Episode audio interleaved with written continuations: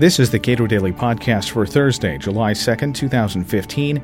I'm Caleb Brown. The Supreme Court has agreed to take a case that may have profound implications for public sector unions and the workers who are compelled to support them. Andrew Grossman, an adjunct scholar at the Cato Institute, evaluates the case of Friedrichs versus California Teachers Association. There are two questions before the court.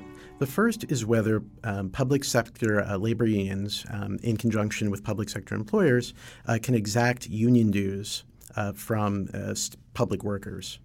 And the second question is whether, with respect to those exactions, uh, whether employees who don't want to uh, contribute political funds or possibly even any funds at all to the labor union can be required to opt out of doing so rather than the union being required to obtain their affirmative consent. Part of the issue then is whose burden it is in order to make the decision that they want.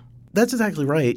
In this context, unlike every other one, um, the current law pretty much assumes that uh, public sector employees are willing to simply waive their First Amendment rights, that they may or may not agree with what the union is saying on their behalf, they may or may not agree with even the political determinations that the union makes, um, and the law will simply presume that they're willing to waive their rights and subsidize that speech and give the union um, their consent to do so. So, what is the status of the law on this question? I know that the Supreme Court has heard several cases in recent years that, that speak to this issue, but where are we now? Well, just three terms ago, you had a breakthrough case called Knox versus Service uh, SEIU. Um, and in that case, the court realized that the, the, the, law that allows um, this this opt out approach that currently prevails uh, was really just the result of chance over the years and was never uh, based on a considered application of First Amendment principles. Uh, the court effectively stumbled into it because these original opt out regimes uh, were imposed on statutes uh, that never allowed any such thing as the courts came to recognize the First Amendment interest uh, entailed in forcing people to pay for other for labor unions political expenditures. Um, and so this is something that, uh, for the probably for the first time ever, the court is going to consider in a head head on manner. What is the possible effect on public sector unions uh, if the court goes one way or another? Well, certainly on the opt in, opt out issue, uh, it could be enormous. Um, the labor unions uh, have been very candid that they rely on the inertia uh, of employees um, to continue uh, collecting dues, even from those who don't necessarily support their political activities. Um, and to say that the labor unions don't make it easy to opt out of paying for their political expenditures would probably be the understatement of the century. Uh, the forms that they offer are confusing, they're hard to get, they have a limited period uh, where people are allowed to opt out. Basically, they do everything the courts will possibly allow them to do to prevent people from exercising their free choice as to what type of speech they will subsidize. And it's a very interesting uh, process, uh, as you have noted, which is uh, it takes a long time to until it's you have an opportunity to express yourself, and when you are given that opportunity, uh, and when when you assert that opportunity, it can be very confusing about what it is you are actually asserting. That's exactly right. Uh, under the current, what's called the Hudson Notice uh, rule that we have now, um, you, labor unions only have to offer workers an annual opportunity to work out. And sometimes it's not apparent when that is. Uh, sometimes the form doesn't come in the mail until a day or two before the conclusion of the period.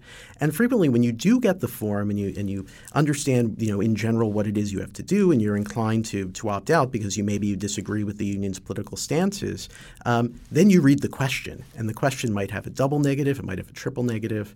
Um, you pretty much have to have a lawyer in the room standing behind you to explain to you what it is you're actually doing. So there are several steps then, in many cases, between between you wanting to opt out and you actually doing so, and presumably the, the odds of you getting through all of those hurdles are pretty low. It's not easy, and the courts have had to supervise this at every turn. And I think that just demonstrates really the anomalous state of the of the First Amendment interest at issue here. Um, you know, the courts are, uh, you know, micromanaging, having to supervise all the little details of this regime that is set up in such a way as to violate people's First Amendment rights. When you flip the presumption around, it works much more neatly. People who want to fund the union's political spending will know that and they'll be able to do it. And the union, of course, will make it easy for them to express that preference. People who don't want to won't see their rights violated on a on an annual basis. For your side of this case, what uh, do you think is the best case scenario? Well, the best case scenario um, would be a positive decision on both questions. Um, you know, there's the question about whether the uh, whether public sector employees can be forced to pay exactions at all. Uh, to labor unions. Under the laws that currently exist, um, you have an arrangement called an agency shop, where a worker can opt out of political expenditures but still has to pay for what are called collective bargaining expenses. Uh, those expenses, however, it's not just bargaining, it's a variety of political activities, just things that aren't overtly political, like giving money to a political campaign. Um, if the court decides that issue against the labor unions, it would be a very major change in the law. Um, First of all, it would certainly uh, vindicate workers' First Amendment interests. Right now, this is uh, the kind of uh, subs- subsidizing of speech on public issues that right, that um, workers have no way of escaping from. Um, if you're a public sector uh, employee and you're subject to a unionization requirement, you have to pay that money, even as it's used to subsidize speech on issues like pensions or teacher tenure, um, uh, private schooling, school choice, even as it's used to subsidize speech on all of these different issues that, from your point of view, are very political issues, and that you know maybe you maybe you don't necessarily agree with the labor union. Um, in terms of the politics of it, well, it, it, would certainly be a very big blow uh, to public sector labor unions, which you know it's really been the growth area for labor unions, uh, particularly um, you know in recent decades as they've declined uh, in the private sector. So financially, it would be a very large hit. There is another issue here because, as you, as you note, this is a growth area for uh, unions, but there is an interest that is not even at the table when uh, collective bargaining is undertaken, and that's the taxpayer. That's exactly right. And the system is rigged right now really to exclude that, that kind of public interest from being represented. Um, on the one hand, you know, you've got the politicians, um, and on the other hand, you've got a single constituency, um, the labor union representing public sector employees. So, of course, they want uh, more pay, they want higher pensions, um, they want uh, less accountability. Um, they don't want to compete with the private sector.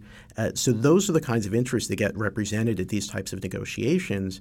But how that how any of those things further the public interest in any instance, uh, that's the voice that simply doesn't get heard. Uh, even though these are uh, issues, of course, of just manifest public interest. Andrew Grossman is an adjunct scholar at the Cato Institute. Read more of his work at cato.org.